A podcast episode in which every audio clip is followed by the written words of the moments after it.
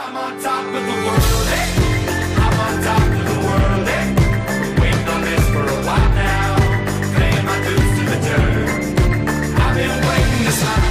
time! Sejam muito bem-vindos a mais um episódio do Melhor Pão de Guerra sobre estudar nos Estados Unidos do Brasil. Se você consegue acompanhar o que a gente fala, você já está no nível superior, é que a gente fala de tanta coisa de forma tão rápida.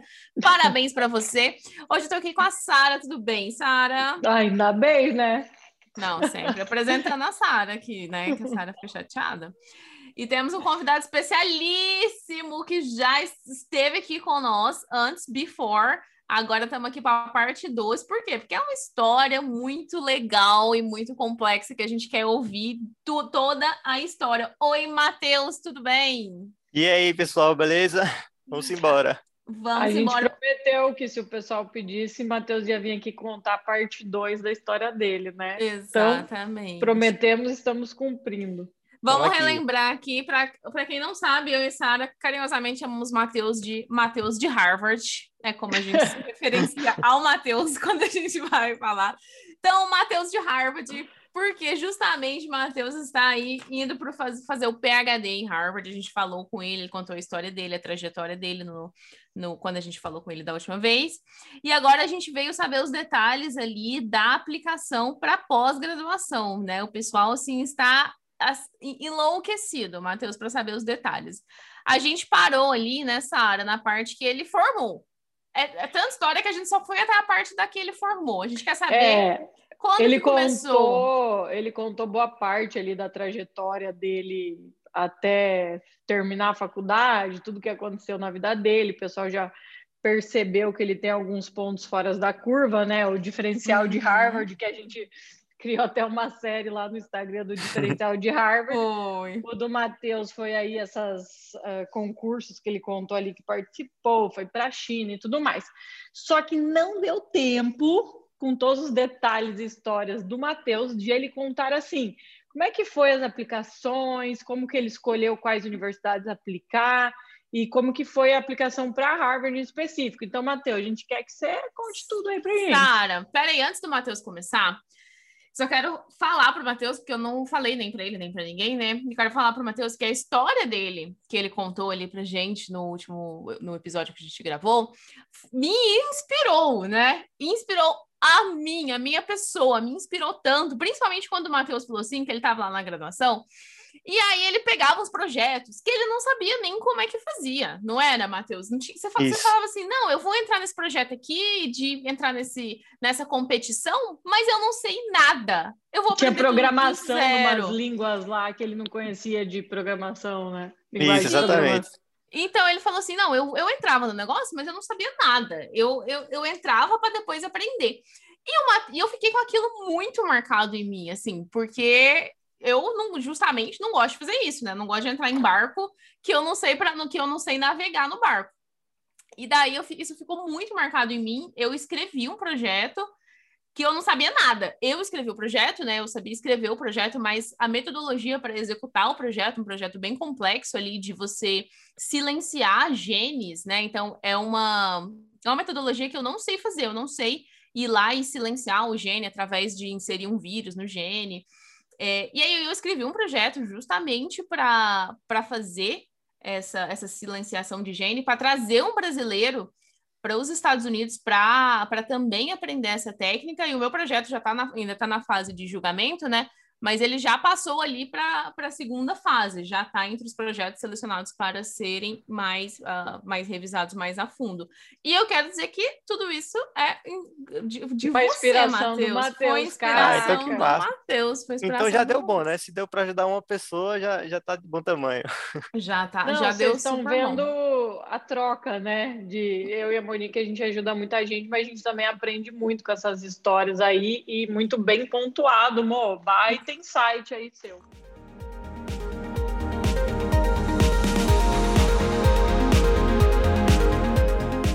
Mas e aí, Matheus, depois que você fez, né, todos aqueles projetos lá, acho que você não chegou a falar, assim, o que foi o start para ir fazer um PhD? Acho que ele não falou, né, Sara? Boa pergunta, Matheus. Começa a contar aí que eu já lembro. Beleza. Então, eu só vim me formar, na verdade, esse ano, né? Tipo, no início do ano, por causa da pandemia e tal. Então, eu apliquei em 2020, que foi ano passado. Eu já tinha esse sonho de estudar em uma universidade muito boa fora, e quando chegou em 2020, que era o meu último ano de graduação, né, teoricamente, eu deveria me formar no final do ano, aí começou aquela, pô, eu vou aplicar esse ano, não vou e tal, eu tava pensando em janeiro, eu tinha me planejado para fazer o TOEFL ali no início do ano, sendo que aí que quando deu a pandemia, eu fiquei meio que, caramba, deu um apagão assim, sabe? Não sabia bem o que fazer, se eu ia aplicar, se eu não ia, e acabei postergando muito isso. Até que fui chegando perto do segundo semestre, e aí eu tentei me agarrar a algum programa de mentoria. Essa eu daí conheço, que ele falou, a Brasa é dos brasileiros, né? Do grupo de brasileiros. Eles têm um programa de mentoria, tipo, eles dão ajuda no SOP e essas coisas também, sabe?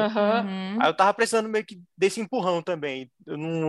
Eu acho que eu não ia conseguir fazer as coisas sozinho, não. E depois, quando eu comecei a fazer o processo de application, eu vi que realmente eu não ia conseguir, sabe? Olha. Tipo, eu acho que tava demandando muito de mim, assim. E eles têm eu não sei o Brasa, porque eu não cheguei a ver, mas o Les Paul, ele era um processo de aplicação. Então, eu brinco, né? Tem até um vídeo meu por aí que eu falo assim, que eu participei de um processo seletivo para ser treinada para o processo seletivo da pós-graduação, entendeu? Eu mandei até nota do TOEFL já quando eu me inscrevi nessa mentoria, vamos dizer, do Les Paul aí que você falou. Legal. E também uma coisa legal, Sara, que tu falou, é que meio que você já faz uma application para lá, então você já meio que começa a treinar, aplicar. Você meio que configura sua mente já para isso, sabe?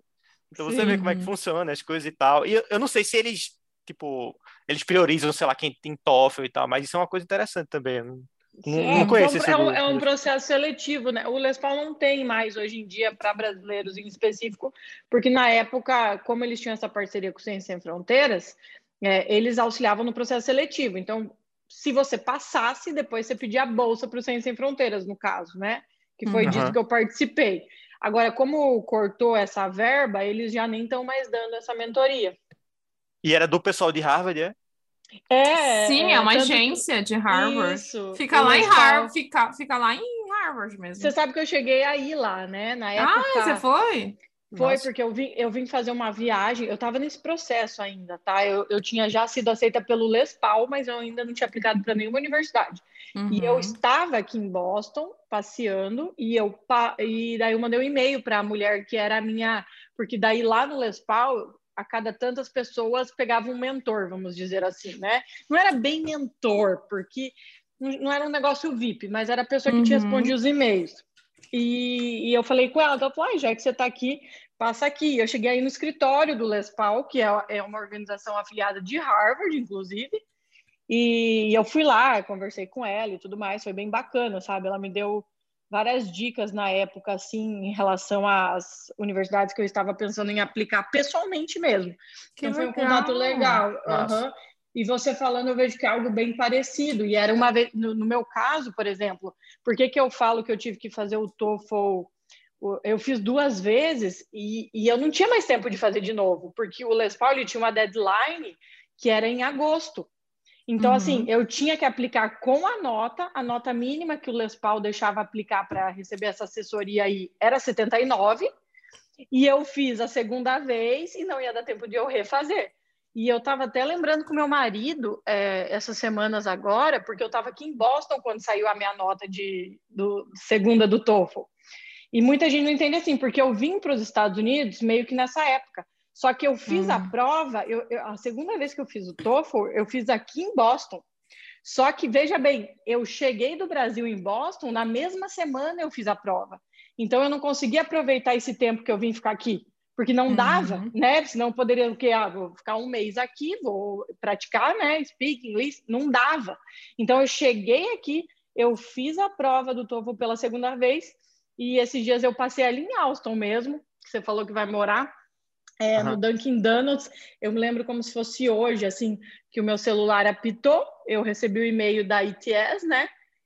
Aí eu entrei, olhei minha nota, cara, e era 79. Eu falei, eu não acredito. Nossa, tipo assim, essa nota que eu preciso. E, enfim, né? Daí com essa nota eu consegui aplicar para o Les Paul e quando eu fui aprovada, daí eles começaram a me dar essa assessoria a partir de agosto. Mas, voltando na história aí, continua, Matheus, como é que foi esse teu processo seletivo aí da Brasa? E não tinha esse de Harvard, não tinha a Brasa, porque já tinha acabado as inscrições. Uhum. E aí eu fui procurar outra opção. E aí eu entrei num grupo do Facebook, que é da Brasa, que se chama Brasa Grad, que é bem legal, a galera discute muito sobre application de PhD. E lá eu vi um post que era de uma mentoria de um programa chamado Produca. E aí eu apliquei para esse programa e acabei passando. E aí eu lembrei daquilo que eu falei, não, se eu passar em algum, vai ser, eu vou aplicar. Aí eu fiquei com um mentor que ele me ajudou muito em todo o processo. E isso é do Brasil, Matheus? Ou era dos Estados Unidos? Do Brasil. É do Brasil, só brasileiros. E aí eu fiquei com um mentor que me ajudou muito, que foi Ivan Siqueira. E era muito engraçado, porque eu sou muito emocionado, assim, sabe? Emocionado. Eu gosto muito de botar emoção nos textos e tal. Ele era um cara bem diretão, bem sério. Ah. Aí acabou que combou muito legal, assim, foi bem importante. E aí, enfim, eu comecei a pensar seriamente, assim, de verdade, de dizer, pô, eu vou aplicar esse ano em outubro. Ah, em outubro. Mas de onde você tirou essa deadline da sua cabeça? Então, eu tava meio que, pô, eu aplico, não aplico. E aí foi quando saiu o resultado do Produca. Aí eu, agora tem que aplicar, né? E a primeira coisa que eu foquei não foi nem a application do PhD em si. Foi uma bolsa para quem passa para pós-graduação em Stanford, que o nome é Knight Hennessy. Mas por que você focou primeiro na bolsa e não no processo de aplicação? É porque é o seguinte, quando você aplica para Stanford, ou para qualquer outra, eu acho, existe a possibilidade de você aplicar para o PhD e você não passar no PhD, mas você passar no mestrado. E o problema é que o mestrado normalmente não tem bolsa, sabe? Então eu não queria deixar de oportunidade de ir para Stanford porque eu não tinha bolsa, sabe? Aí eu pensei, pô, vou aplicar para essa Knight Hennessy aqui primeiro, que é um deadline, acho que um mês ou 2 meses antes. E aí eu sentia também como é que era o processo de application, porque é absurdamente gigantesco essa Knight Hennessy. Foi muito sugado mesmo. Eu pensei em desistir 1 milhão de vezes e foi o primeiro baque, assim, sabe? Foi... Nossa, o negócio não é brincadeira. Não, é de jeito nenhum, velho. E assim, eu ficava... Porque, tipo, eu decidi aplicar pra essa bolsa numa sexta-feira e a deadline era, tipo, na quarta-feira. Tá ligado? Oi? Foi mas tipo isso. Mas você começou a fazer todo o processo? Mas ele não pedia TOEFL. Então foi SOP, tinha um monte de coisa pra responder lá. Tinha tipo, conte 10 fatos interessantes sobre você. Umas coisas assim, sabe? Mas é gigante, gigante mesmo. E aí eu lembro de no sábado, assim, tipo, um dia depois eu já, pô, vou desistir, isso aqui tá um absurdo e tal. Não é pra mim, não. E no domingo eu acordo com o Ivan, tipo, criticando tudo que eu tinha feito. Eu, caramba, o cara deu gás por mim também. Tipo, pô, o cara tá comigo, tá dando esse apoio, eu não posso desistir, sabe? Então foi uma ajuda do caramba que ele deu e foi muito importante. E aí acabei aplicando pra Knight Hennessy primeiro, assim. E já foi o gostinho, né? Pra sentir como é que era as applications. Porque eu tinha noção de que eu ia aplicar pra várias, porque eu queria aplicar pras top. Sendo que eu não sabia quantas eu ia aplicar ainda, sabe? Eu tava meio que sentindo, ia depender do TOEFL que eu ia fazer, do GRE que eu ia fazer, eu tava meio que pensando ainda, não tinha certo. Mas eu tinha os sonhos, né? Tipo, MIT, Stanford e tal. Essas aí eu sabia que eu ia aplicar, mas não sabia a lista completa ainda. Tá. E aí, você aplicou para essa bolsa? Foi, eu apliquei para essa bolsa. Você fez sua aplicação ali, você falou que ficou sabendo na sexta, aplicou na quarta, ou seja, ali 5 dias, você fez uma aplicação, você fez tudo gigante. Foi. E qual foi o resultado? Aí, tipo, eu passei da primeira fase, porque são 3 fases lá. A primeira fase é como se fosse um application normal. A segunda fase, você tem que fazer um video statement. Que é, tipo, você tem que ensinar para o pessoal da Knight Hennessy em 3 minutos qualquer coisa que você quiser. Na verdade, não é 3 minutos, não, é 1. É alguma coisa assim. Aí eu ensinei a tocar Cheia de Manias, de Raça Negra, no cavaco. Gente, maravilhoso. Amo. Adorei. Adorei. Queremos esse vídeo na internet. Precisamos... A internet precisa desse vídeo. Pô, o pior é que eu upei direto na plataforma. Eu não tenho esse vídeo, mas eu queria muito. Né? Como mais você tem que ter? Não é possível. Ai, Matheus. Eu vou tentar pegar esse vídeo. Foi muito engraçado, pô. Não, ensinando os gringos a tocar Cheia de Raça Negra. Ensinando Matheus, levando o Brasil para o mundo. Tirando o Eu tentei ser criativo, né, velho? Fazer uma coisa diferente. Beleza, diferente, ligado aí com a diversidade cultural do seu país. Muito bom, muito bom. E a terceira fase... E aí? Não, nessa segunda fase eu rodei. Eu acho que o pessoal não gostou muito da ideia, não, do cavaquinho. Não sei. Ah, eles não têm bom gosto. Eles não têm bom gosto. É, e a terceira fase... É uma fase que era presencial. Aí eu não sei como é que é, porque eu acabei não indo para essa terceira fase. E eu nem sei se foi presencial mesmo por causa do Covid, né? Isso tudo era para concorrer à bolsa, né? Você falou. É, ou seja, eu poderia ter passado na bolsa e no fim das contas nem consegui usar ela, porque tinha que passar em Stanford também. Então, claro, entendi. É muito complicado essa bolsa, assim, mas eu recomendo todo mundo tentar, porque no fim das contas é de graça. Por que não tentar, né? Eu concordo. Matheus participou de Olimpíada, lá não sei o que, na China, que quer participar, mandar um videozinho tocando cavaco, né, Matheus? E assim, o que eu acho legal é que é antes da application, né? Tipo, é uns 2 meses antes das deadlines de application. Então, você já tá se preparando para uma application em si. Eu usei muita coisa da Knight Hennessy nas minhas applications, então foi muito legal, sabe? Então eu recomendo o pessoal dar uma olhada. Matheus, eu tenho uma pergunta para te fazer. Nessa altura do campeonato, você já sabia que você tinha que fazer TOEFL, GRE, certo? Sim. Você já estava se preparando? Então, eu comecei a dar uma olhada no TOEFL e eu tava meio que sem saber muito bem se eu fazia o GRE, porque já vinha de uns tempos esse movimento anti-GRE, né? E aí quando chegou na pandemia, tinha vários programas que estavam deixando você aplicar sem o GRE, tinha uns que nem deixavam você botar a nota, outros diziam que era recomendado, mas não era requerido, né? Então eu tava meio que sem saber muito bem. No fim das contas, eu decidi não fazer o GRE.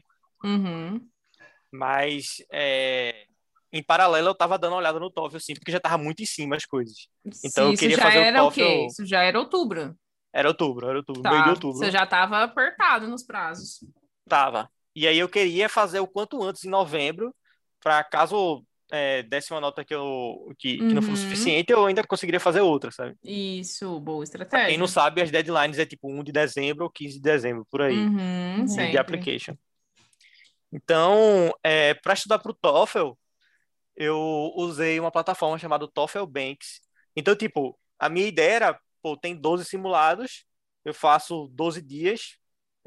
cada dia um simulado e no 13º dia eu faço a prova. Eu fiz isso. Isso foi o que você estudou pro TOEFL? Foi. Jesus Cristo, Matheus do céu. Matheus parece que vive a vida perigosamente, né? O Matheus, ele vive um nerd. Eu via o TOEFL, tipo, não é bem uma prova de proficiência em inglês, eu vejo mais como uma prova de técnica, sei lá, né, de velocidade, né? Uma prova que você tem que saber fazer prova para fazer aquilo ali, porque... Perfeito. Você tem todo o modelo já na cabeça. Você falava inglês, né, Matheus? Você já tinha participado daquela tua apresentação. Foi tudo em inglês na China, não foi? Foi tudo em inglês. Eu fiz cursinho de inglês na infância, assim. Então, tranquilo. Você já tinha domínio, né? Você foi praticando durante a graduação. Você foi praticando, né? Isso. Eu tinha uma base, mas eu não sabia como era o TOEFL, né? Porque não adianta você ser bom em inglês, chegar no TOEFL e... Não, se você for às cegas, assim, tipo assim, sem inglês, partiu... Não, se eu e a Sara for fazer o TOEFL agora, a gente se lasca. Se lasca. O próprio speaking em si, velho, se você pegar aquela prova e for fazer em português até, você pode até dar umas travadinhas. Eu falo muito isso, porque é umas perguntas, assim, que você não tá acostumado no dia a dia que te perguntem, né? Você fica, sei lá o que eu vou responder, né? Mas, enfim, então você fez uma maratona aí de 12 dias. Maratona de 12 dias. Não sigam o conselho do Matheus, por favor, tá? Gente, esse é perigoso. Eu acho que foi pouco tempo, mas também eu queria recomendar que não durasse muito tempo nisso, porque eu acho que o pessoal acaba esticando muito por ter medo da prova, sabe? Total, Isso Matheus. É um problema.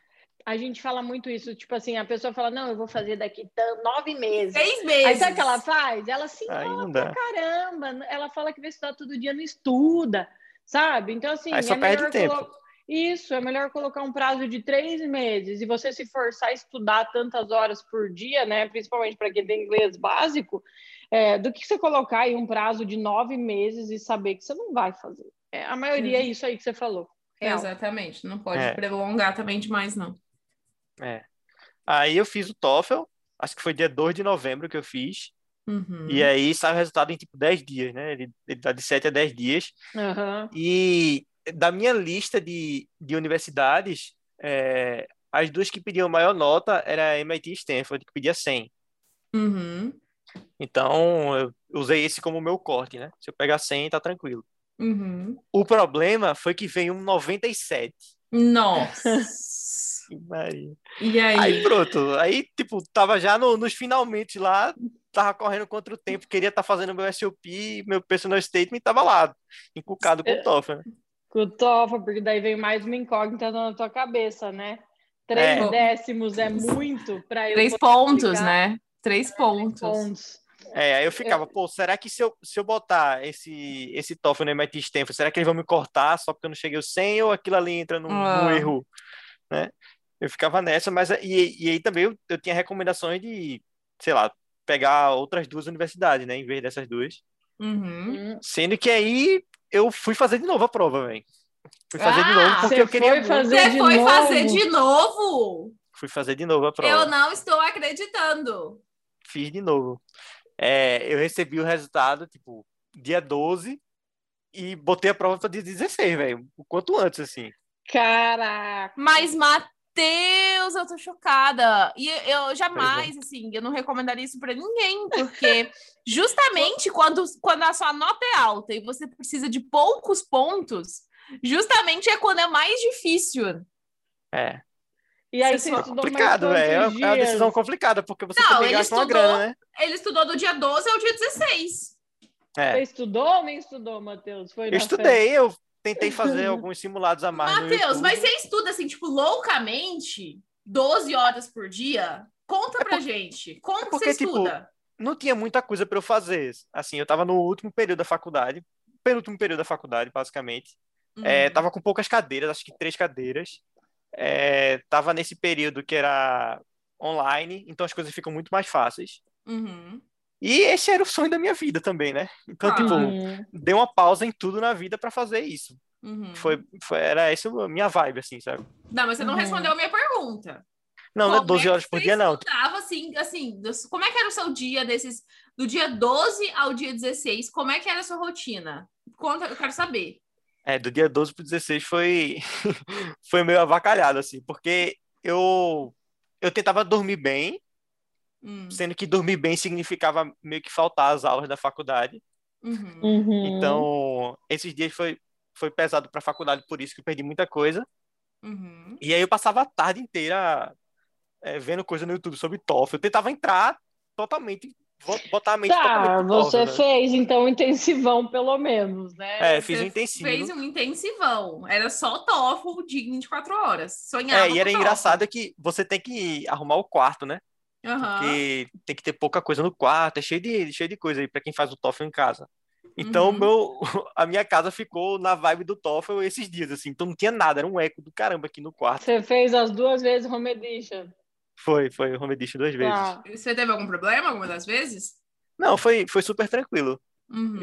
Eu achei até melhor, porque o pessoal reclamava muito quando fazia em algum lugar físico, que você ouvia as outras pessoas, né? Uhum. Aqui foi tranquilo. Foi bem, bem massa. Bom, aí chegou o bendito dia, né? Do segundo TOEFL. Eu fiz a prova e tirei 98. Nossa senhora. Meu Deus. E foi, velho. Aí teve que ir assim mesmo, que aí... Mas deixa eu te perguntar, Matheus, não era pra ser, né? Não passou na tua cabeça de, por exemplo, mandar um e-mail pro departamento ou pra graduate school, por exemplo, do MIT e da Stanford, que eram as duas que era 100, e perguntar, do tipo assim... Se eles aceitariam, né? Isso, posso aplicar com 98 ou já vou ser eliminado com só por causa disso, entendeu? Uhum. Então, eu cheguei a mandar esse e-mail, sendo que eles não responderam. Eles não responderam, nem te deram moral. Não, deve ser porque, tipo, tava nos momentos lá da application recebendo muito e-mail, né? Muito, eu acho que foi porque foi em cima da hora, porque eu lembro, eu passei por isso lá naquela fase ainda que eu apliquei. Só que, claro, que no meu caso era muito, não era assim, 98 para 100, no meu caso era assim, tinha um programa que era 80, eu lembro que era do Texas, e eu tinha 79, né? E aí eu mandei um e-mail, posso aplicar com 79? E esse programa de cara já me disse não. Não pode. E hoje, eu e a Monique, com a experiência que a gente tem, que a gente vê? De maneira geral, pode ser algo que normalmente te elimina de cara.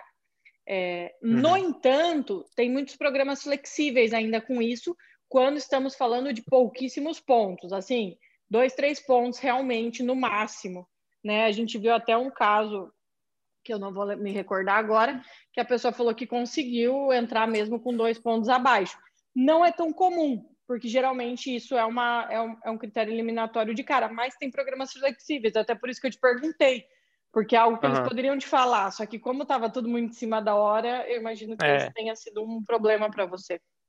Eu lembro de ter uma universidade que eu vi, que é a Universidade de Illinois em Urbana-Champaign, que para o programa de engenharia elétrica eles botavam 102 lá, mas eles botavam recomendado 102, e dizia que se você podia aplicar sem ter 102... mas que você teria que fazer um cursinho de inglês lá, alguma coisa assim, sabe? Mas isso estava bem claro ali. Isso estava bem claro, O de MIT e Stanford não estava, sabe? E aí eu pensei também, MIT e Stanford, qualquer coisa que você tiver fora do que eles pedem lá, eles devem cortar, né? Porque deve ser muita gente para aplicar e tal. A peneira, né, é muito difícil, porque eles têm cortado de alguma maneira, então muitas vezes começa por aí, né? Começa a usar coisa que já não é usada em outros programas, né?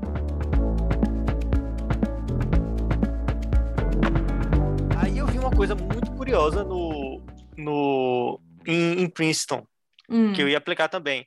Princeton não pedia um corte, ele não dizia nada do TOEFL, só dizia que tinha que mandar. E aí eu acho que eu mandei esse e-mail do 100 aí para várias universidades, sabe? Porque eu queria saber mais ou menos como é que era o padrão, assim. E eu lembro de ter recebido resposta de Princeton dizendo que eles aceitariam My Best Score. Verdade. Tava acabando de implementar ali o My Best Score. Isso. Para quem não sabe, o My Best Score é o seguinte: se você tem mais de um TOEFL, ele pega a nota que foi a melhor de cada sessão. Tipo, se você teve o primeiro speaking melhor e o segundo writing melhor e tal. E aí eles dão a sua nota maior de todas, né? E a minha dava 102. Então passava do 100 lá, sabe? Aí eu fiquei, será que MIT Stanford é assim também? Sendo que o pessoal não me respondia, né? E aí, você vê, isso é um problema, né? Porque eles não atualizam o site do programa falando isso.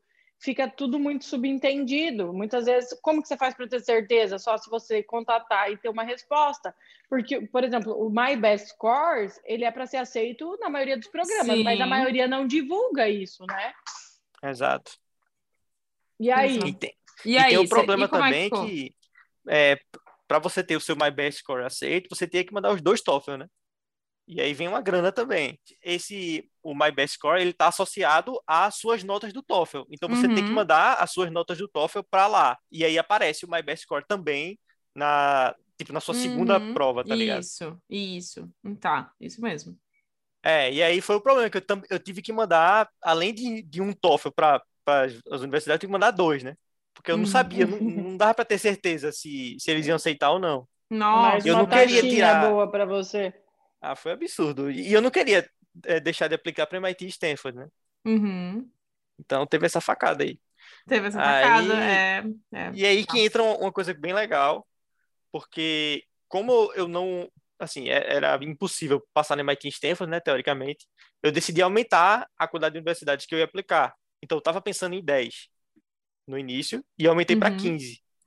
Eita. E de 10 para 15, eu botei Duke e Harvard. Meu Deus, tá. Foi aí que entrou, então, Harvard. Eu não ia aplicar pra Harvard. Lembra todas, Matheus, de cabeça aí, para falar? Eita, bora tentar aqui. Eu passei em Harvard, Duke, Michigan e Universidade do Texas em Austin. Aí tem 4. Tá. Aí MIT, Stanford, Princeton, Caltech, Carnegie Mellon, Georgia Tech. Tá em quantos aí? 10. Deixa eu ver. Northeastern, 11. Cornell, 12. Rice, 13. Falta 2. Ah, tá explicado porque é que o Matheus quase faliu aí. Foi Berkeley e falta 1 aqui, eu não Foi tô 14. Lembrando. Foi 14? Foram 15, falta 1 aí. Meu mas Deus. Não tô lembrado mas agora. Foi bem, lembrou bem.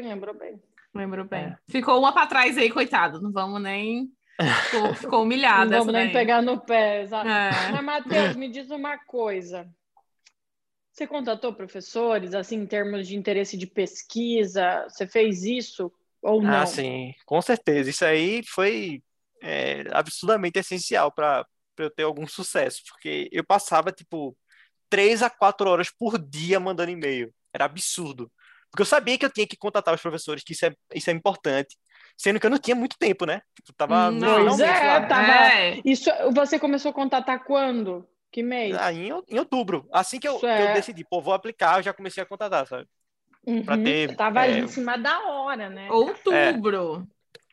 O pior é que, eu não sei se vocês vão concordar comigo, mas eu acho que outubro é a melhor época para você contratar os professores. Olha, a gente até anda falando, né? A gente até falou que o pessoal é bastante ansioso, eles querem ali em março já contratar. E a gente está vendo que cada vez mais a gente pode deixar para contratar até setembro, outubro, novembro a gente acha arriscado, porque já tá complicado. Muito em cima. Isso, nós já vimos gente que recebeu feedback, por exemplo, que o professor já tinha meio que, vamos dizer, ele não aceitou formalmente o aluno, mas assim, chegou novembro, ó, tarde demais, porque eu já fechei as parcerias, vamos dizer assim. Já tinha uma galera em mente, né? Já tinha uma galera em mente. O que a Monique, realmente isso que a Monique falou é verdade, né? A gente vem falando isso para os nossos mentorados, que não precisa ser tão cedo.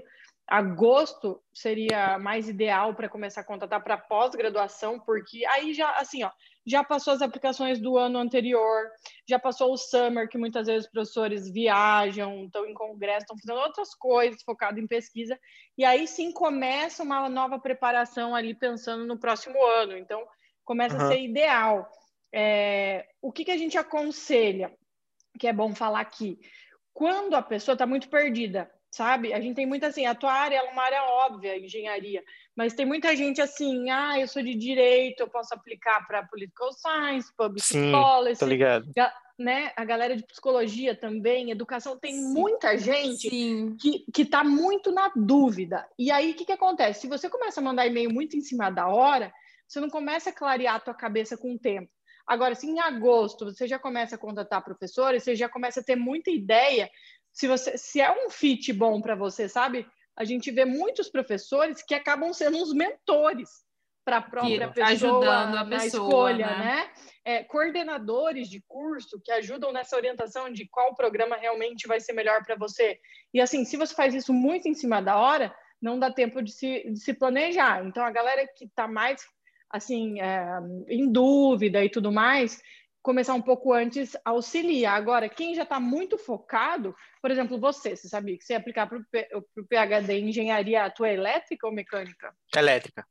Elétrica. Você já está focado no programa, já tem tudo ali articulado. Se em outubro você fizer um intensivão de contato, ainda dá, entendeu? Um período legal, setembro, outubro. Então, é isso aí.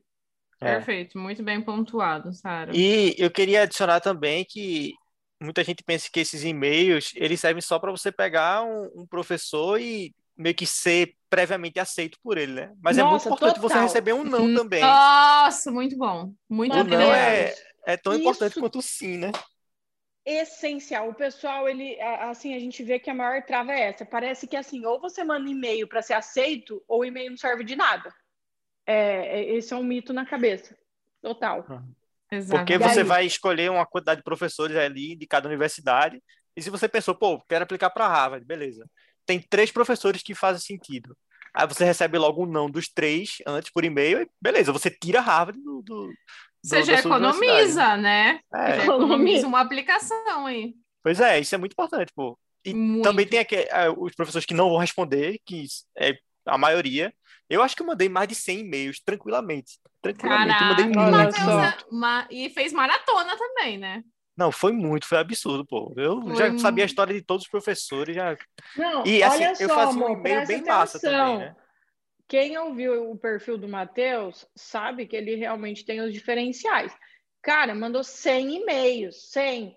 E tem gente que, assim, não fez metade da tua trajetória, manda 10 e acha que, ai, não, eu já fiz muito, tá, não é pra mim, né? É isso mesmo. Nossa, que lição aqui do Matheus, de humildade.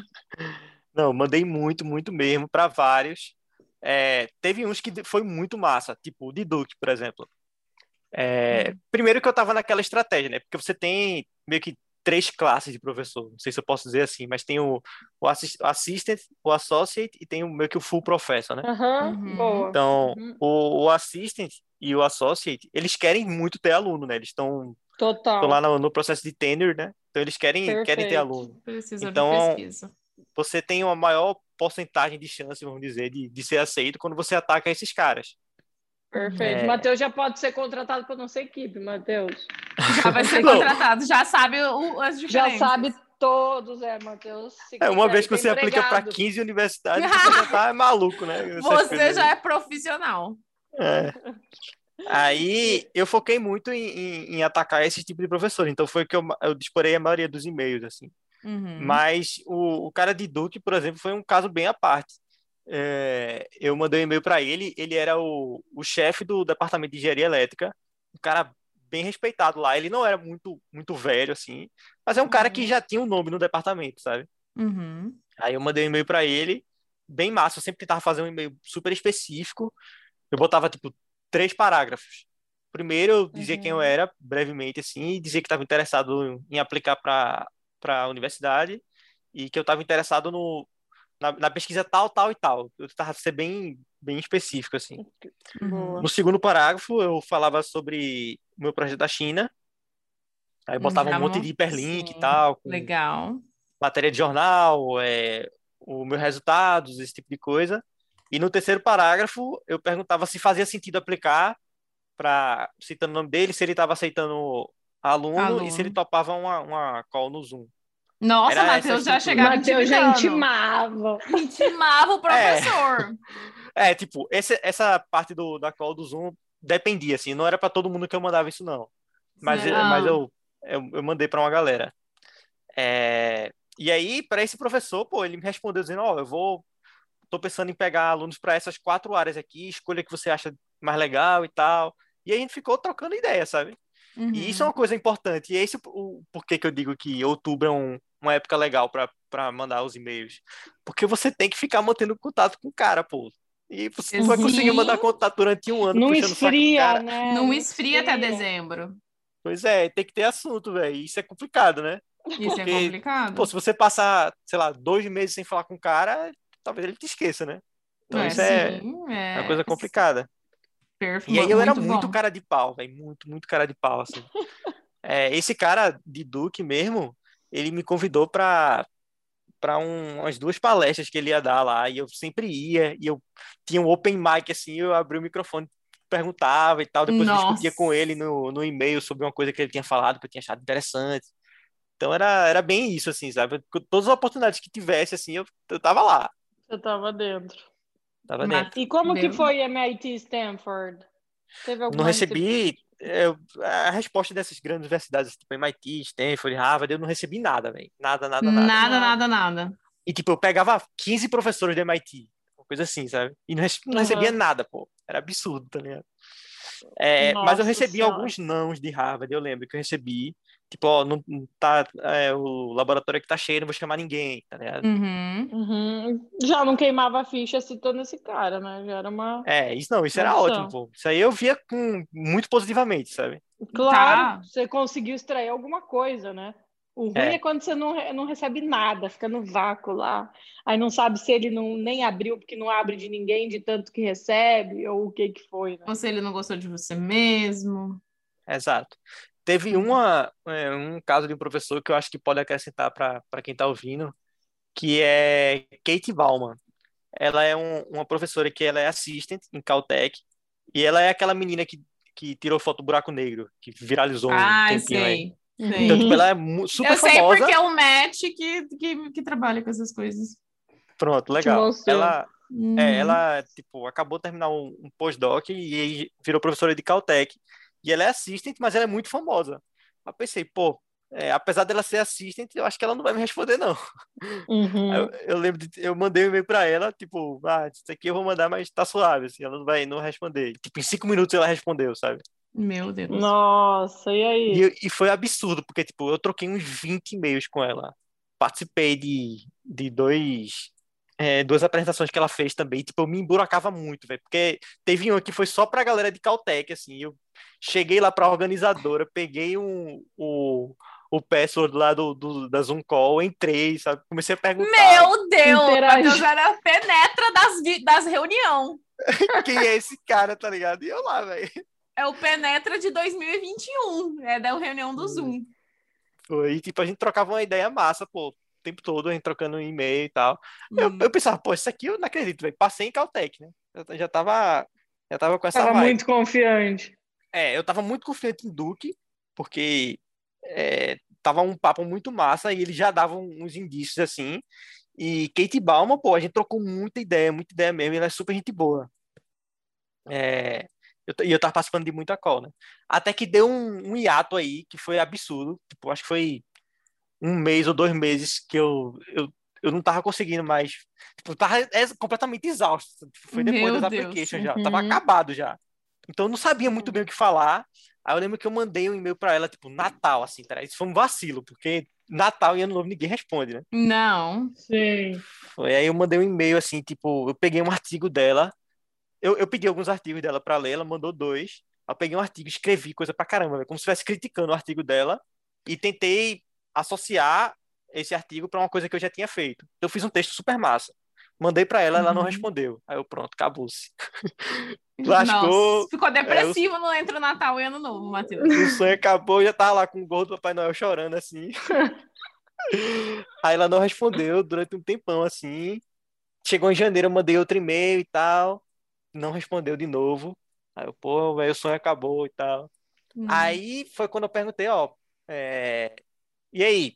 Tem algum resultado? Como é que é? Vai sair o resultado positivo, alguma coisa assim? Tem algum indicativo de quando vai sair o resultado? Aí lá, Matheus, teve muita gente aplicando. Infelizmente, eu não consegui nem ler sua application. Como se Meu tivesse Deus. Meio que uma primeira fase lá, interna, que era com um comitê, alguma coisa assim, que eu não passei dessa parte, tá ligado? Uhum. Então isso é uma coisa interessante que eu achei, porque eu achava que você menciona o nome do professor no SOP, esse professor 100% vai pegar o... Não. Sabe por quê? Isso não acontece. Não, eu descobri isso naquele momento. Uhum. Então, talvez, se chegasse nela, eu tivesse uma ótima chance. Mas não foi o caso. Isso é muito dependente do departamento. De forma geral e mais comum, o mais comum é isso aí que aconteceu com você. A primeiro, uma peneira grossa pelo comitê. E aí, claro, essas universidades super competitivas, não dá nem para imaginar quantas applications eles recebem, né? E aí passa desse filtro grosso e eles distribuem, vamos dizer, as aplicações conforme o que foi citado ou de interesse de pesquisa ou de professor mesmo. Por quê? Para ver se tem algum match ali, né, com essas aplicações que passaram.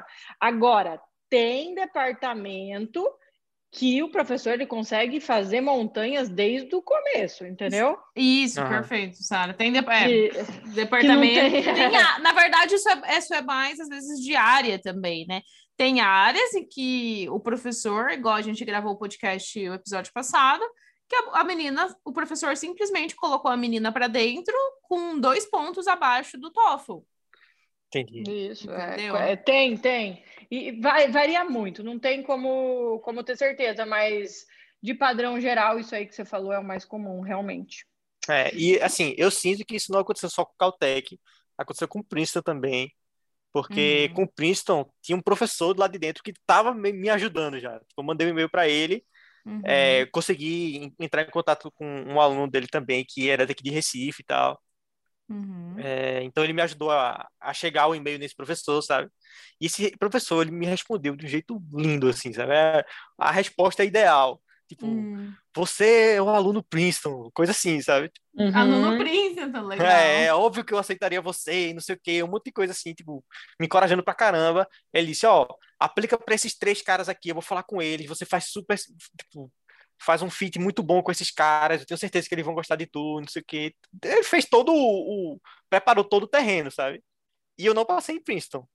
Então, tipo, eu suponho que tenha sido também por conta dessa primeira barreira aí. Mas você pediu um feedback pra ele? Depois de receber a rejeição? Isso. Não pedi, não. Porque, tipo, quando vem a rejeição, ele meio que fala, não vai dar pra enviar feedback, não sei o quê. Aí, essas muito competitivas, elas, imagina se elas fossem enviar feedback pra todo mundo, né? Trabalho. Aí também entendi. Passou, né? Tipo... deixa pra lá isso aí e tal.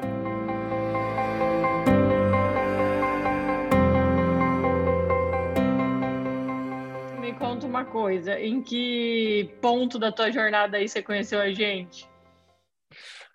Caramba, eu não sei, eu juro a vocês que eu não sei ao certo. Não, eu acredito que você não sabe, porque é tanta coisa que você faz, eu acredito, não se preocupe.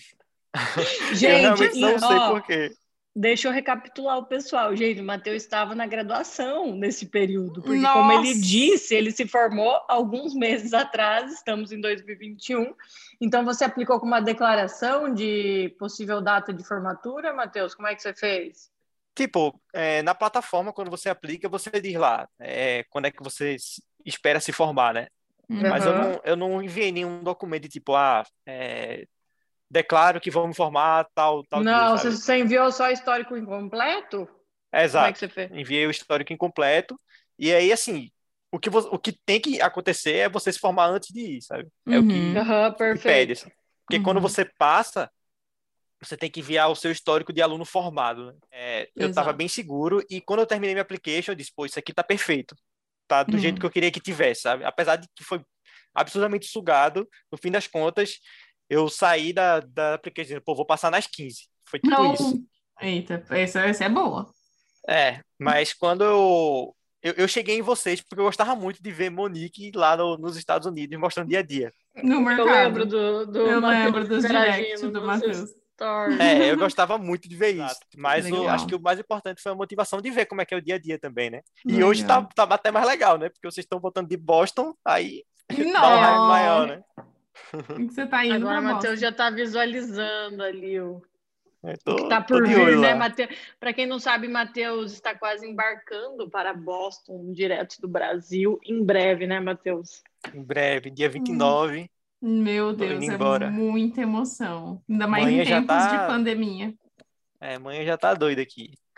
Ai, meu Deus do céu. Bom, é bom que ela vai visitar, né? Vai ser bem melhor que visitar em Baton Rouge. Nossa, Matheus, a minha mãe falou pra mim assim, deixa eu te falar, não tem como você mudar lá pra onde a Sara mora, não? Eu falei, mãe, não tá tendo como, desculpa que eu moro em Baton Rouge. Desse jeito. Faz parte. Mas aí o Matheus tava lá e conheceu a gente aí, ai meu Deus, que legal, os Estados Unidos... Vou continuar aqui na minha loucura de aplicar para essas 15 universidades. E aplicou, ele falou aqui que ele recebeu foi 4 ou 6, não foi? Foi 4. Foi Harvard, Duke, Michigan e Houston? Não, foi a Universidade do Texas em Austin. Foi Austin, foi muito Houston. Boa essa faculdade também. Muito boa. E aí teve algumas coisas interessantes durante as applications, por exemplo. É muito difícil você passar numa top 10 assim, sem ter uma entrevista, né? Uhum.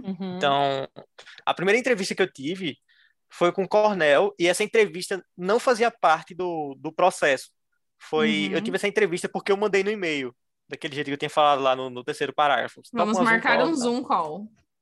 Aí o cara topou, aí pronto, aí lascou, né? Aí você fica nervosão assim. Isso antes da application. Dos e-mails, né? Na fase dos e-mails ali. Tipo, na verdade... eu acho que foi lá para dezembro, foi mais ou menos lá na época da application, terminando assim, sabe? Assim, independente do que ia acontecer, eu ia aplicar para essa universidade, porque já estava nos finalmente, sabe? Tá. Então, eu tive lá a entrevista com o Cornell, e no início foi uma maravilha, tipo, o cara foi super gente boa, perguntando a minha história, e aí eu falei tudo e tal, falei sobre o projeto da China, aí ele abriu meu histórico, Aí vinha uma disciplina lá que eu tava com média 10. E disse, ó, vou fazer uma pergunta sobre isso aqui. Uma pergunta técnica. Aí eu pronto. Virou, foi quiz, virou, foi prova oral na entrevista. Meu Deus. Foi. Aí ele perguntou lá, fez a pergunta lá, uma pergunta de engenharia elétrica, né, específica. Aí eu tinha uma ideia, sendo que eu tinha visto esse assunto numa cadeira, que é uma cadeira que a gente chama aqui barca, que é tipo... cadeira super tranquila, super suave, que você não faz nada e passa, sabe? Então, eu tinha passado com 10, mas na verdade eu não sabia. Não sabia muito bem sobre aquele conteúdo, né? Entendi. E aí ele perguntou uma coisa que eu tinha uma noção, assim, mas eu não sabia muito bem termos técnicos ou entrar muito deep no... Ainda mais em inglês, né? Que você tinha que falar inglês. É, exato. E aí eu dei aquela enrolada lá, tipo, acertei intuitivamente, mas não sabia muito bem entrar fundo e tal, aí foi ruim. No fim das contas, foi ruim. Aí eu fiquei decepcionado, velho. Eu saí arrasado da entrevista. Pô, velho, Cornell já era, velho. Cornell já era. Ele disse que ia passar esse feedback lá pra banca e tal, que ele não tava passando da banca, mas que ia passar o feedback. Aí eu, pronto. Se já é difícil passar sem feedback, imagina com feedback negativo, né? Aí, Matheus. Olha, se o professor me faz uma pergunta dessa, eu desligo o Zoom e falo que caiu e não... Mas é legal, porque eu aprendi uma coisa muito importante e aí eu usei nas próximas entrevistas. Boa, foi o seguinte, depois dessa entrevista de Cornell, acho que uns 3 dias depois, de madrugada, de 1h da manhã, eu recebi um e-mail de Harvard dizendo que eu estava num grupo seleto de alunos que eles estavam considerando fortemente admitir. Isso era um e-mail de um professor que era novo lá no departamento, que ele nem aparecia no site, pra vocês terem noção. E aí eu imaginei, pô, isso é um problema pra ele, né? Porque se ele não apareceu no site, ele vai entrar agora, como é que ele vai pegar aluno, né? Tá precisando. Esse cara tava meio desesperado aí também. Foi o que eu tinha pensado. Ou eu tipo, não vi no site, sei lá, alguma coisa assim. Mas aí eu pensei, pô, o que é que eu posso fazer pra essa entrevista pra que não dê ruim feito deu de Cornell, né? E aí eu tinha 2 impasses. O primeiro era se tivesse uma pergunta técnica, porque aí é fogo também, né? Não tem como prever daí, né? Pode ser muita coisa. E a segunda era que eu não conseguia ser eu em inglês. Isso é uma coisa que me atormenta muito. Cara, a gente tava falando isso hoje com uma amiga minha, que ela foi pro Brasil e ela falou, nossa, eu fui conversar com o pessoal de umas empresas lá, de umas multinacionais. Cara, eu sou tão eu em inglês, eu me expresso tão bem em português, eu gosto tanto de ser eu em português. Isso porque tem, 6 anos que ela tá aqui, viu? Isso é um problema que me atormenta até hoje, assim. Eu acho que sou um cara bem extrovertido, bem de boa, fazer entrevista em português é muito tranquilo pra mim. Eu considero que eu fui bem nas entrevistas que eu fiz na vida, assim, em português, sabe? De estágio, esse tipo de coisa, eu consigo contar minha história... bem legal, assim, é divertido. Agora, inglês, velho, inglês é complicado porque, sei lá, parece que eu sou um cara meio grosso, assim, sabe? Eu não consigo soltar umas piadinhas, assim. Isso, eu entendo, é exatamente essa... Às vezes você é, assim, um pouco irônico ou um pouco engraçado, e isso acaba... Você tem que ter muito já domínio do inglês para fazer isso aí. E eu considero isso uma coisa extremamente importante, velho. Tipo, isso é uma coisa que permeou minha vida, assim, que eu acho que é um fator muito positivo meu. Tipo, eu ia para essas apresentações aí, essas competições de engenharia, e eu via muita gente muito boa, mas que não sabia falar, sabe? Não conseguia. Então, isso era uma coisa que eu saía na frente, assim. Tipo, eu achava que eu ia bem. Você não chama atenção, né, de quem tá assistindo, se você não é extrovertido e tal. Nossa, eu almocei com uma amiga minha hoje, a gente conversou o almoço inteiro justamente sobre isso, assim, que como no Brasil existem pessoas muito boas, e a gente citou, né, conhecidos nossos, que são os caras, assim, estão fazendo doutorado, estão terminando o doutorado com 50 papers publicados, o cara sabe tudo, o cara é muito bom no técnico, mas... na hora de se apresentar, se vender, conversar com os outros, a pessoa simplesmente não tem essas skills. Trava. Então, uma pessoa igual o Matheus, que tem as skills técnicas, né? E além, on top disso, no topo disso, ainda tem uma skill de se comunicar, de saber falar bem, de conseguir incluir ali um pouco de humor, de ironia, de sarcasmo, né? em português e falar tão bem, cara, isso é muito bom no Brasil. Mas quando a gente vai para o inglês, não tem como, né, Matheus? A gente fica frustrado. É, isso você deu uma praticada daí, Matheus? O que que você fez? Então, aí eu tentei combinar as duas coisas, né? Primeiro, eu tentei fazer com que a entrevista não tivesse nenhuma parte possível de perguntar coisa técnica. E, ao mesmo tempo, eu tentei planejar momentos em que eu conseguiria dizer, pô, eu acho que eu não tô sendo eu, vou puxar agora pra mim, sabe? Uhum. Aí, como é que eu pensei em fazer isso? Pô, vou fazer uma apresentação de slides sobre mim. Aí, você até comentou um pouco sobre isso lá no primeiro episódio. Dessas suas... Acho que foram 2 entrevistas, né? 2 ou 3 com Harvard. Isso, eu fiz 2 entrevistas com Harvard, exato. É. Aí eu fiz essa apresentação de slide, tipo, eu meio que estudei muito o cara antes, sabe? Tipo, onde é que eu posso enfiar alguma coisa aqui que é parecida com alguma coisa da vida dele, que ele, sei lá, às vezes ele saiba diretamente que eu pesquisei sobre ele, ou às vezes ele acha que é uma coincidência, mas que não é. Porque eu identifica. FBI, né? É, eu entrei na mente do cara, pô, é isso, tá ligado? FBI. Eu entrei na mente dele, velho. E aí eu fiz essa apresentação e, tipo, em alguns momentos eu tinha umas piadinhas meio que pré-prontas, assim, de eu lembrar, caramba, é esse momento que eu vou entrar aqui, sabe? E é uma parada arriscada, na verdade, porque, tipo, a minha apresentação foi uma apresentação...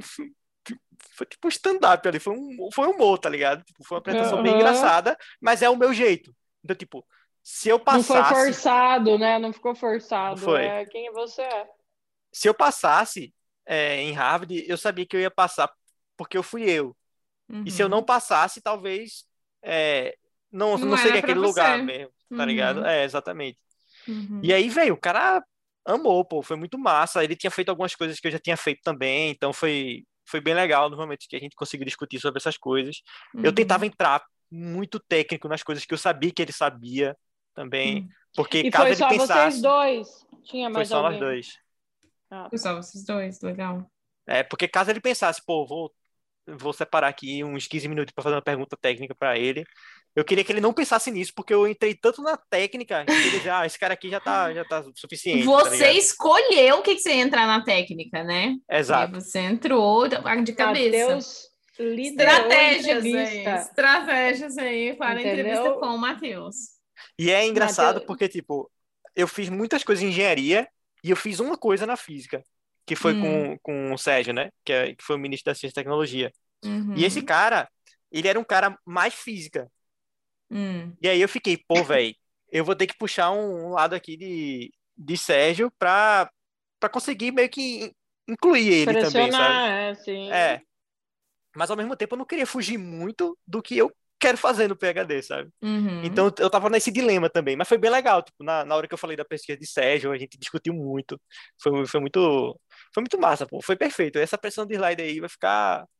marcada assim na minha vida. Essa apresentação foi em que mês, Matheus? Essa primeira? Eita, acho que foi no início de janeiro, acho, no meio de janeiro. Já tava ali, então essa aí foi diferente daquela outra. Foi, não, essa aí já era parte do processo. Do processo seletivo, perfeito. Era parte do processo, né? Aí eu terminei essa entrevista com ele e aí ele disse, ó, vou passar o feedback lá pra galera. Vai se reunir e tal, e aí na próxima semana a gente tá marcando a segunda entrevista, que seria com outro professor. Aí, velho, fiz a mesma coisa, pô, fiz a apresentação de slide e tudo, mas eu já pensei, pô, se eu fizer a mesma coisa, ele vai dizer, pô, mas o professor falou, né, que tu tinha feito isso aqui. Tá usando a mesma coisa. Tu não pode usar a mesma estratégia 2 vezes, né? Aí eu fiz uma parada meio diferente, assim, tipo, foi só meio que no final, sabe? Então, foi muito bom. Eles te davam, Matheus, alguma instrução para essa entrevista? O que eles queriam que você fizesse? Ou você ia às cegas, assim, tipo, fala um pouco pessoal de mim, falo só de pesquisa, falo só... Boa pergunta, Sara. Você tinha instrução? Eles te falavam o que você tinha que falar? Massa. A primeira entrevista, quando ele mandou lá o e-mail, ele disse que queria saber um pouco sobre mim, sobre os projetos passados que eu fiz e sobre o que eu quero fazer no futuro. Era essas 3 coisas que ele pediam. Tá, legal. E aí, baseado nisso, você fez sua apresentação. E falava sobre usar PowerPoint ou não? Isso é uma pergunta que a gente já sabe muito. Uso PowerPoint? Não uso?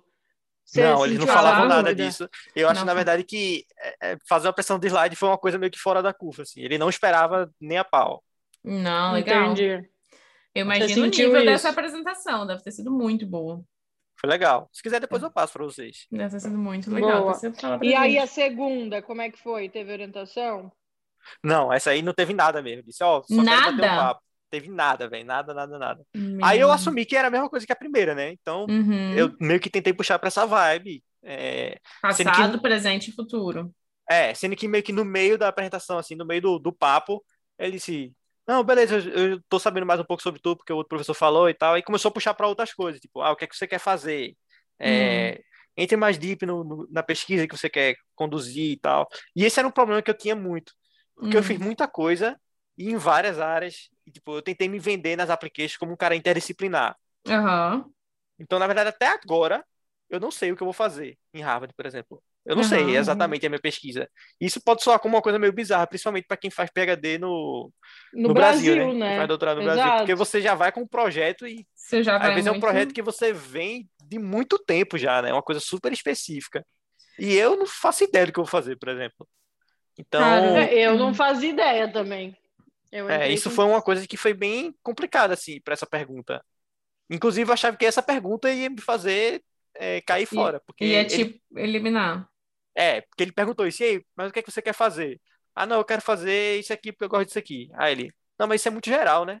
Entre mais um pouquinho deep. Aí eu falava outra coisa, ele, não, mas mais específico e tal. Aí eu, olha, eu não sei o que eu quero fazer. Aí eu fiquei, caramba, velho. Não devia ter falado isso. Aí depois eu mandei um e-mail para ele, eu disse, eu tô aberto para o que os professores acharem legal de fazer e tal, eu só gosto de fazer projetos interdisciplinares, eu gosto de colaborar com várias pessoas e tal. É basicamente essa a minha resposta. Espero que você entenda, espero que tenha soado reasonable, tá ligado? Foi tipo isso que eu falei, assim. Mas eu tava com medo do caramba dessa resposta, velho. Eu acho que o que me salvou mais foi a primeira entrevista, na verdade, porque foi tudo perfeito, assim. Nossa, você problema. Conduziu, foi do jeito que você queria. Top. Muito... É bom quando acontece assim. E a entrevista que foi a mais dura, assim, que inclusive foi a mais difícil da minha vida, foi a da UT Austin. Essa foi absurda. Foi absurda mesmo. Assim. Você foi com quem? Foi com o professor? Foi com o professor. E ele te deu uma instrução? Sabe? Ou ele falou assim, vamos só nos encontrar? Não, vamos só nos encontrar. Vamos bater um papo. Isso aí já foi no processo seletivo também, Matheus. Foi do processo seletivo. Foram 6 calls com ele. 6 calls? Já não tinha mais o que perguntar, tá ligado? Já tava bizarro, assim. Ele começava a me botar em situações filosóficas, assim, umas perguntas meio abertas, assim. E era pra eu dissertar, tá ligado? Era um negócio muito louco, velho. Ao vivo ali? Com ele na câmera? Na câmera, pô. Tá e o pior é que ele é um cara super gente boa, velho, super gente boa. Sendo que eu acho que é o jeito americano, assim, de tipo, eu respondi uma coisa, mas isso não faz sentido, não. Aí ficava um fight, assim, eu e ele, tá ligado? Discutindo com o outro, assim. Matheus, não, mas eu acho que você tá errado, eu acho que eu tô certo. Ele ficava assim, eu achava que ele tava errado, e ele achava que eu tava errado, e não sei o quê, mas essa pergunta não faz sentido, não, porque assim, assado, ele, não sei que bom ponto, tá. Aí ficava assim, tá ligado? Meu Foi muito Deus! Engraçado. Mas e aí, por que foram 6? Eu não entendi. Eu não sei, eu acho que ele tava meio inseguro de chamar algum aluno, eu não sei se ele tava com muito dinheiro, ele tava querendo pegar a pessoa certa, isso eu tenho certeza, porque foi absurdo. Mas teve uma, por exemplo, que ele mandou 2 artigos pra eu ler em, 3 horas, velho. 4 horas. Uma parada assim. Gente, isso aí tá quiz, isso aí tá general exam. Mas, Matheus, me responde uma coisa. Tanto de Harvard quanto, por exemplo, essa de Austin. Esse professor que fez a entrevista ali com você nesse processo seletivo, você tinha citado ele no teu SOP ou a área de pesquisa dele? Foi aleatório que colocaram ele em contato com você? Como é que foi isso? Boa.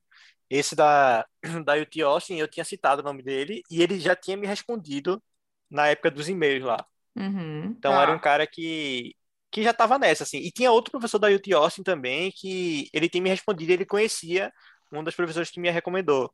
Então, eu já pensava que UT Austin poderia ser uma possibilidade de eu passar, assim, sabe? Entendi. Mas só esse cara mesmo aí. O cara que conhecia a minha professora, eu não passei por ele, não. Não tive nenhuma entrevista com ele. Foi outro.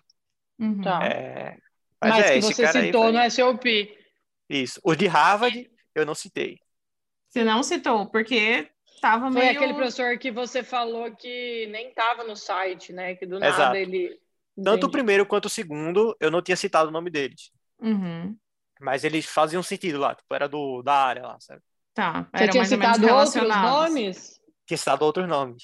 Tá, e aí eles provavelmente correlacionaram os nomes lá com esses segundos nomes, né? Para correlacionar a área. E eles tinham as reuniões internas, né? Tipo, esses dois professores me entrevistaram e davam os feedbacks para os professores que eu citei, por exemplo. Isso. Tá. No fim das contas, por exemplo, quando eu recebi a notificação que eu passei, o professor que me aceitou, ele falou, eu vi coisas muito legais que os dois professores que me entrevistaram falaram e tal, eu confio muito neles, então acho que vai ser muito legal, acho que faz muito sentido, vi sua application e tal. Então, eles estavam sempre em contato ali. Então, você já sabe quem é o seu orientador de Harvard e ele não foi nenhum dos que fez entrevista com você, ele foi algum dos que você citou ou também não? Foi um dos que eu citei.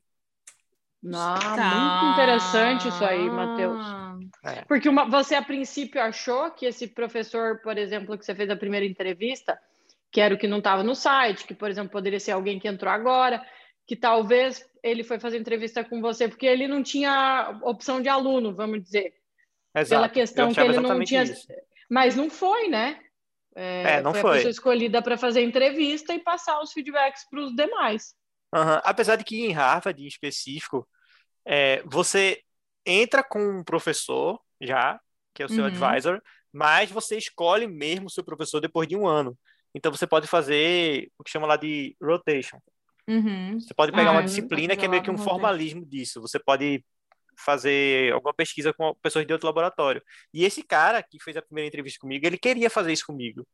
Então ele tinha isso em mente, bora fazer alguma coisa junto, com certeza vai ser muito legal e tal. Inclusive, eu tava muito seguro disso, né? Porque eu tinha citado outro professor, mas acabei gostando muito desse cara. E eu ficava, eu nem conheço o professor que me aceitou, tipo, nem conversei com ele. E eu conversava muito com esse professor que... Nossa, eu vou dar nome, porque vai ficar muito difícil. Isso aí faz total diferença. Isso aí é legal, pode falar. Esse professor é Gage, só pra dar um nome assim. Aí eu acabei conversando muito com o Gage, ele ficou meio que meu psicólogo, assim, tipo... eu ficava, Gage, eu nem conversei direito com o meu professor e tal, né? Nem conheço ele. Tô inseguro. Ele é um cara legal e tal. Eu ficava meio assim, porque eu gostei muito dele, sabe? Uhum, e ele ficava, fica tranquilo e tal. Aí a gente também batia papo sobre ir lá, sobre o prédio novo, como é que é. A gente virou amigo. Ele é um cara super gente boa. Nossa, legal, muito bom. Isso aí dá uma confiança, né? Você já tava querendo com ele, né? Aí, tipo, mas no fim das contas o meu professor é legal também, vai ser muito massa e tal. E com certeza eu vou fazer alguma coisa com o Gage também, então... Matheus, me diga uma coisa, quantos dias você demorou para responder Harvard que você aceitava? Eu demorei muito, pô. Eu esperei até o final mesmo. Sério? Seríssimo, jura? Porque você ficou esperando MIT e Stanford? Eu tava com a esperança do MIT. O MIT demorou muito, muito mesmo. E eu tava dando uma olhada naquele site que é o The Grad Café. Acho que alguma coisa assim. Uhum. E aí é um site que o pessoal bota lá, né? Quando recebeu recebendo a resposta. Uhum. Resposta ou não. E aí eu vi muita gente saindo, assim, de negativo de MIT e tal. E eu tava lá no jogo ainda. Eu, não botaram até agora. E até que saiu o resultado negativo, mas demorou muito, sabe? E teve uns recebeu resposta de todos? Isso que eu ia te perguntar. De pois negativo ou positivo. Esse é um grande problema, porque teve resposta que eu recebi depois do dia 15 de abril, que teoricamente é a deadline, final. Né? Tá no final do final. Isso é um problema. Eu acho que eu aceitei Harvard, tipo, dia 1 de abril. Uma coisa assim, é bem tarde. Mas eu não tinha recebido todos ainda. Você sabe que a gente tem... Não sei se chegou a assistir, provavelmente não. Mas o episódio da segunda temporada com o Gustavo de Business, que ele conta que, por exemplo, ele passou numa universidade, acho que era na Europa, só que ele queria mesmo essa dos Estados Unidos que ele tinha aplicado, né? Só que não saía a resposta de jeito nenhum. E ele tinha que dar a resposta. Ele tinha que dar resposta para essa outra universidade, e ele estava assim, mas meu Deus, e se eu falo que não, e fico sem nenhum, e se eu falo que sim... depois podem me ver de maneira pejorativa, uhum, né, e tudo mais. Aí sabe o que ele fez? Ele mandou uma mensagem pro departamento, falou, gente, negócio seguinte, eu quero muito estudar aí, eu apliquei, só que até agora nada, e eu tô com uma outra proposta e tem deadline. Então, assim, tô avisando vocês, porque caso vocês queiram me dar uma resposta, a hora é agora. E daí retornaram ele, aceitaram ele, assim, sabe? Que massa. E, eu achei bem massa, uma estratégia, às vezes, para quando você tá muito, assim, tá sem esperando saber resultado, o que fazer, né? Esperando, Ah, eu tenho um caso de uma amiga minha também, que ela tinha passado, eu acho que é Georgia Tech, alguma coisa assim. E aí ela aceitou Georgia Tech, mas chegou o dia 15 de abril, não tinha saído todos os resultados. E o sonho, uhum, dela era ir para Colômbia. É alguma coisa assim, uhum, a história. Aí, tipo, ela recebeu a resposta de Colômbia muito tarde, velho. Muito tarde mesmo. Acho que foi, tipo, junho, alguma coisa assim. Nossa! Meu Deus! E foi uma resposta positiva. Ela cagou pra Georgia Tech, tá ligado? Ah, tipo, não tem. Mas não vai dar pra ir, e aceitou Colômbia e foi, velho. Nossa, vai fazer o quê, né? É o teu sonho. Tipo, você vai, né? Isso sem dúvida. Eu também. Eu, se eu não recebesse uma resposta, minha estratégia ia ser, bom, vou garantir uma, né? Não sou boba. Exato. O problema só é quando você já tem que meio que ir. Os Estados Unidos é bom, porque todo mundo vai nesse período de agora, todo mundo, né, vai junto, né? Vai junto, mas a gente já teve alguns casos aí que gera problema, por exemplo, da galera que passa na Europa e que aí teria que ir antes do prazo final daqui, às vezes, sabe? Aí dos Estados Unidos. Aí é bronca, porque você não vai se locomover até lá, aceitar a oferta e depois... uma vez que você tá lá, já era. E aconteceu uma coisa parecida comigo, né? Tipo... A última resposta que eu recebi foi de Northeastern, foi tipo... Que é aqui em Boston, maio, né, no caso. Foi tipo maio, alguma coisa assim. E, na verdade, não foi nenhuma resposta. Foi tipo, você quer continuar no processo? Você ainda tem interesse, tá ligado? Eita, em maio, isso? Em maio. Aí eu nem respondi também. Eles me responderam, eu não respondi eles, né? Não, mas ficou pelo por isso. Deus, meus queridos. Mas é que... Mas é bizarro, pô. No ranking aí nem há o que se falar, né? Nem há o que se falar. Harvard... Mas é meio absurdo isso, né? Porque, tipo, é uma universidade muito boa também. E tem gente que sonha com isso e, pô, receber um negócio desse depois de muito tempo é complicado, né, velho? Em maio, pra continuar no processo, cara... É bronca. Tardio o negócio. E aí você recebeu o de Harvard, ficou na espera do MIT, meu Deus, não veio a resposta, veio a negativa do MIT, como é que você ficou? Você já tava... Mas quando você recebe uma negativa, presta atenção, pessoal que está ouvindo aqui a gente, nessa situação que acontece muito na vida das pessoas, né? Essa é uma situação muito comum, você tá ali esperando os resultados, mas você já tem um aceite de Harvard. Acho que não deve ser um golpe, assim, tão fatal, né? Assim, é muito comum. Queria que você falasse aí pra gente, Matheus, como que foi? Então, eu acho que deve ser um padrão, assim, mas as primeiras respostas são as positivas. Não sei se é assim com todo mundo, mas pelo menos Duke, por exemplo, me aceitou, sei lá, dia 11 de janeiro. Uma coisa assim, foi bem, bem cedo. A Harvard me aceitou dia 11 de fevereiro. Então, foram meio que as primeiras, assim, né? Quando eu recebia de Duke, eu já tava vendo vídeo de Duke, já tava me vestindo de azul pra lá e pra cá. Já tava garantido. Já tava garantido, pô. Passou em uma. Tipo, vou pros Estados Unidos, eu vou. No Brasil, eu não fico. Bom, e pra Duke assim, ainda, véio, né? E pra Duke, né? Não é qualquer coisa. E tem que ser assim, pô. Porque você vai fazer a sua college list lá, você tem que botar as universidades e tal, que se você passar em uma... Você já tá realizando o sonho da sua vida, Exato. Né? É isso que eu ia falar, Matheus. Você acha que te deu confiança para as entrevistas de Harvard já ter se aceite de Duke? Eu tava muito mais tranquilo, né? Muito mais tranquilo. Foi muito mais suave, assim. Agora... Acho que até de arriscar, às vezes, igual você falou dessa apresentação, assim, mais você, por você. Exato. Você já tinha garantido algo, né? É verdade. Já é outra energia que você passa. Isso é legal, pô, porque como você, teoricamente, recebe as respostas positivas mais cedo, tem as outras universidades que ainda estão decidindo. Então, rola entrevista em janeiro, fevereiro, março. Rola entrevista, sim. Então, tipo, você já tá meio que, pô, passei em uma aqui, vamos embora, né? Mas eu vou aqui nessas aqui. Você pode dar... É muito legal, realmente. É muito interessante. E eu tinha essa mentalidade de, pô, passei em Duke... Mas eu apliquei para 15, eu vou passar nas 15. Era isso que eu pensava o tempo todo. Cara, é muito legal isso. Então, mesmo tendo passado em Duke, tendo passado em Harvard, que foi as duas primeiras, tava um gás arretado lá da UT Austin, tendo 6 calls lá e tava perto de me formar também. E fazendo um prova oral com o professor e no gás. No gás, velho. Eu pensava, pô, velho, o que eu tô fazendo aqui, pô? Eu já passei em 2 universidades, pra que eu tô dando gás nesse cara aqui? Mas ainda tem aquele Matheus interior lá, dizendo, não, pô, tu aplicou pra 15 e passa nas 15. Cara é competitivo, né? É, e ficava lá. E no fim das contas, beleza, existe o pensamento de passar nas 15, mas também existe o pensamento de você conhecer pessoas, né, velho? Tipo, esses caras, eles vão ser colegas de trabalho, né, no fim das contas. Tipo, eu vou ver essas pessoas, tá ligado? Em conferências, esse tipo de coisa. Então, você é conhecido pelas pessoas, né? Como um cara que foi legal na entrevista. Com certeza. Matheus nem passou, ele já tava fazendo o nome dele. É, Matheus esperto, né? Você nunca sabe, você quer gerar uma boa impressão desde sempre, né, Matheus? Nunca se sabe os encontros que a vida vai gerar aí.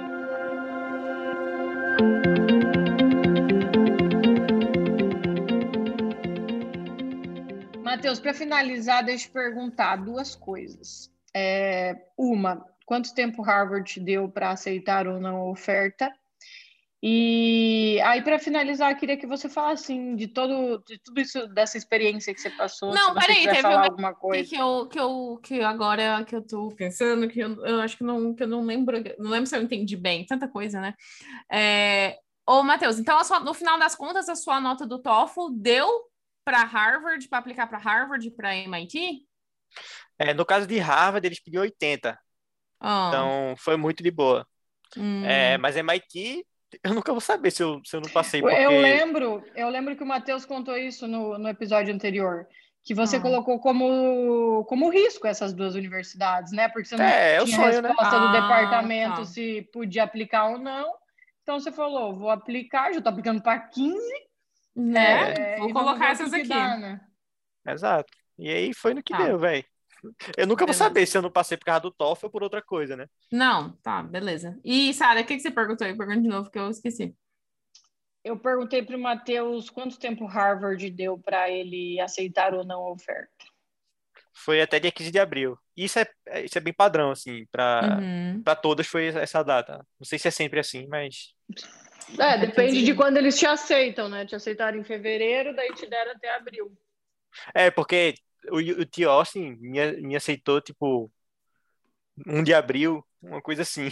E era para 15 de abril também, a resposta. Então, por isso que eu tô dizendo que eu acho que é meio padrão essa data para as universidades. Mas eu não tenho certeza também.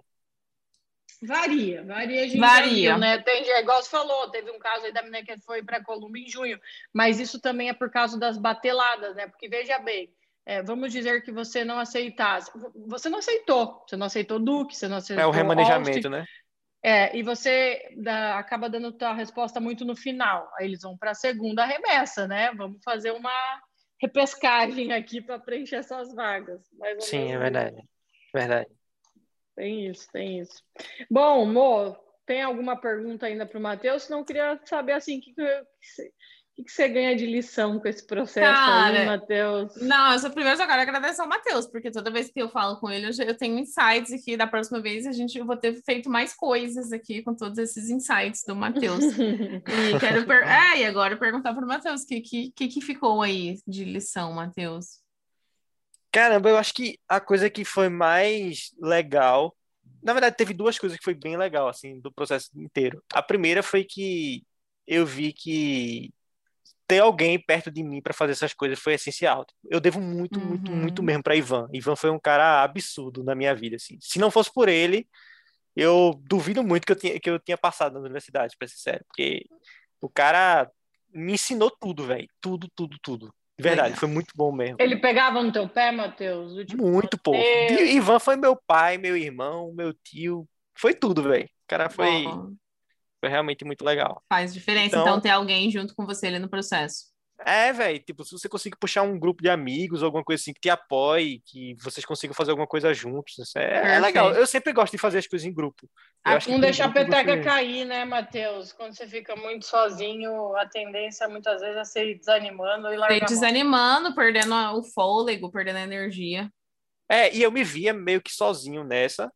Porque... Não, mas a gente é muito sozinho, né? Tudo que você faz é sozinho. Estuda pro TOEFL sozinho, aplica sozinho, prepara para reunião, prepara para e-mail, é tudo muito sozinho.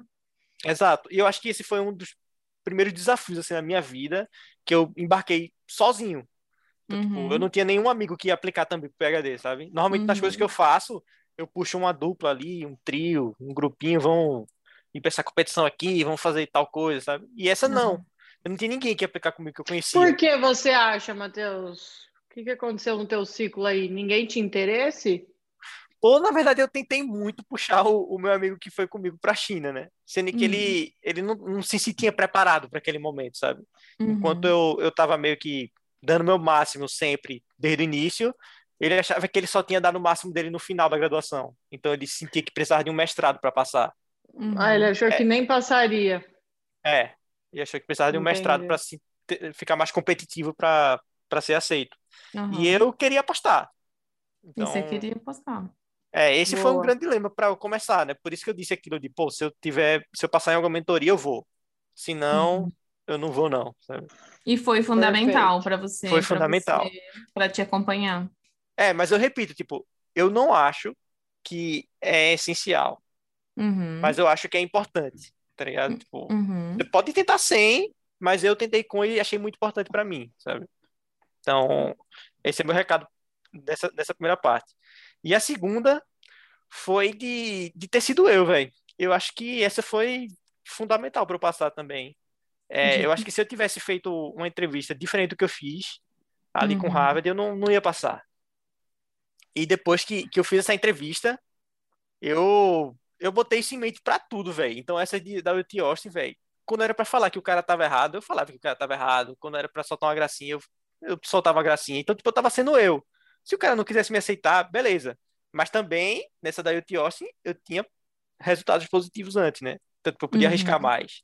Mas essa de Harvard foi genuinamente um risco, sabe? Tipo, e foi um risco bem alto, porque eu tava, sei lá, sendo entrevistado pela melhor universidade do mundo, né? Então, tu tava apostando tudo ali. Nossa, é verdade. Sabe o que eu acho bom disso, Matheus? Porque o problema é de quando você, assim, tenta esconder, às vezes, do jeito que você é. Uma coisa é você não conseguir transparecer, né? Você querer e não conseguir. Outra coisa é você manipular ali o negócio para não mostrar o jeito que você é. Por exemplo, você é uma pessoa de opinião forte, você quer falar. Ah, não gosto, eu quero falar. Eu falaria. Se você tem esse perfil e você segura muito isso, e você acaba entrando no programa, e o programa às vezes buscava outra coisa, né? Você pode ter problemas lá na frente. Agora, se o teu perfil é esse, bom, vou mostrar, é o que você falou, vou mostrar quem eu sou. Me querem desse jeito? Esse é o jeito que eu sou, né? Então, até porque não existe uma fórmula, né? Não existe. Não existe um candidato perfeito, uma fórmula secreta aí para passar em todas as universidades. É um negócio bem, bem particular, assim, né? Você não sabe se você passa... Eu não sei se eu passei porque eu fui para a China, se eu passei porque fui recomendado por Sérgio, se eu passei porque eu fiz um negócio aqui ou ali, minhas notas, a minha entrevista, eu nunca vou saber porque eu passei. Mas o que importa foi que eu fui eu, né? Todo momento. Eu até, quando perguntam de publicação, né? Você falou, você não tem nenhuma publicação. Você obviamente tem outros pontos de destaque aí, de diferenciais, vamos dizer assim. Mas você não fez o GRE, você não tinha nem se formado ainda, então não tinha mestrado também, você não tinha publicação e você entrou em Harvard. Para muitos, isso parece pouco, que foi o caso do teu amigo, por exemplo, que acabou nem aplicando por achar que precisaria do mestrado para se tornar competitivo e tudo mais. Então, realmente, não existe um critério. Se publicação fosse critério, estaria lá como requisito mínimo igual à nota mínima do TOEFL. E assim por diante. Então, é um total, né? Você teve várias coisas durante esse processo que foram chamando e te levando. E o processo da pós-graduação, como tem esse contato com o orientador, por muito tempo, esses programas que já fazem esse match antecipado, que é a maioria dos programas, na verdade, isso aí é fundamental. Então, por exemplo, você foi quem você foi, né? Quem você é ali na entrevista. Mostrou, né? Quem você é. Mostrou, e é isso que eles estavam procurando. Pode ser que tivesse um programa que não fosse isso, que eles queriam outro perfil e tudo mais. Então, é o que você falou, não existe uma fórmula mágica, existe, claro, alguns padrões esperados, você também otimizou a tua busca aplicando para bastante programas e tudo mais. Sim. Então, é um conjunto de coisas aí, né? Então, ó, se o pessoal for ver, temos quase 3 horas ali de, ou mais, de podcast, mas eu acho que dá mais. Acho que a gente, o pessoal vai enjoar de mim aí.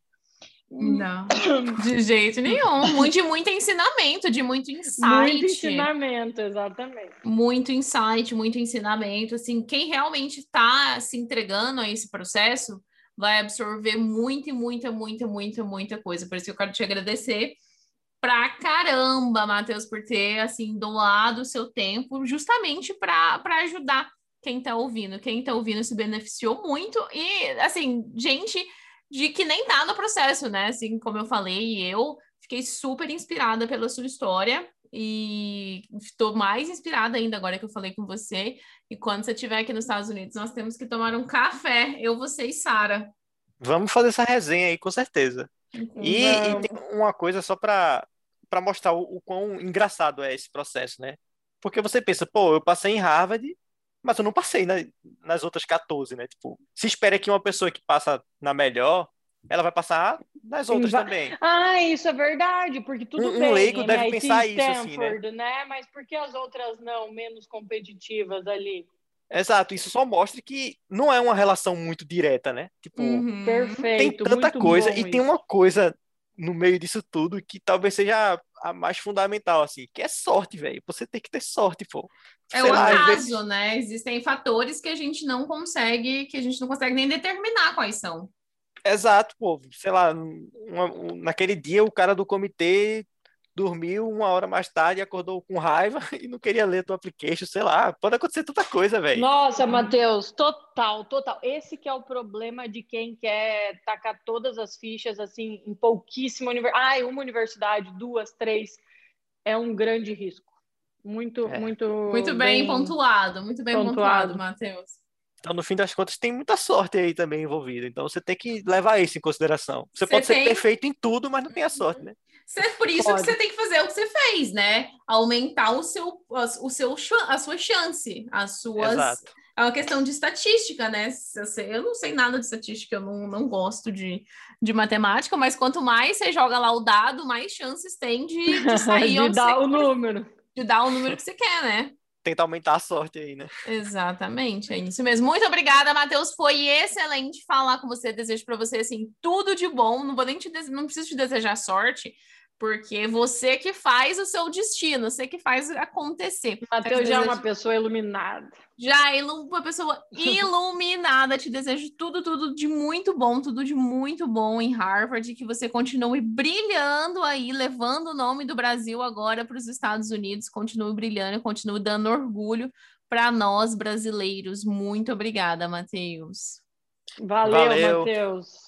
Valeu, Sara, valeu, Monique, foi muito legal, espero ter ajudado aí o pessoal, essas 3 horinhas aí, o pessoal não vai enjoar de mim não, vai servir aí pra galera. Se tiver alguma dúvida e quiser falar direto comigo, Sara e Monique tem aí meu Instagram, pode chegar lá. Matheus, quando você estiver no teu laboratório em Harvard, lá tirando onda dentro da faculdade, marca a gente que a gente reposta, o pessoal vai ver quem é você, vai atrás. Vai atrás de você. Beleza, enche meu saco lá, tamo junto. Então tá, valeu. Até mais.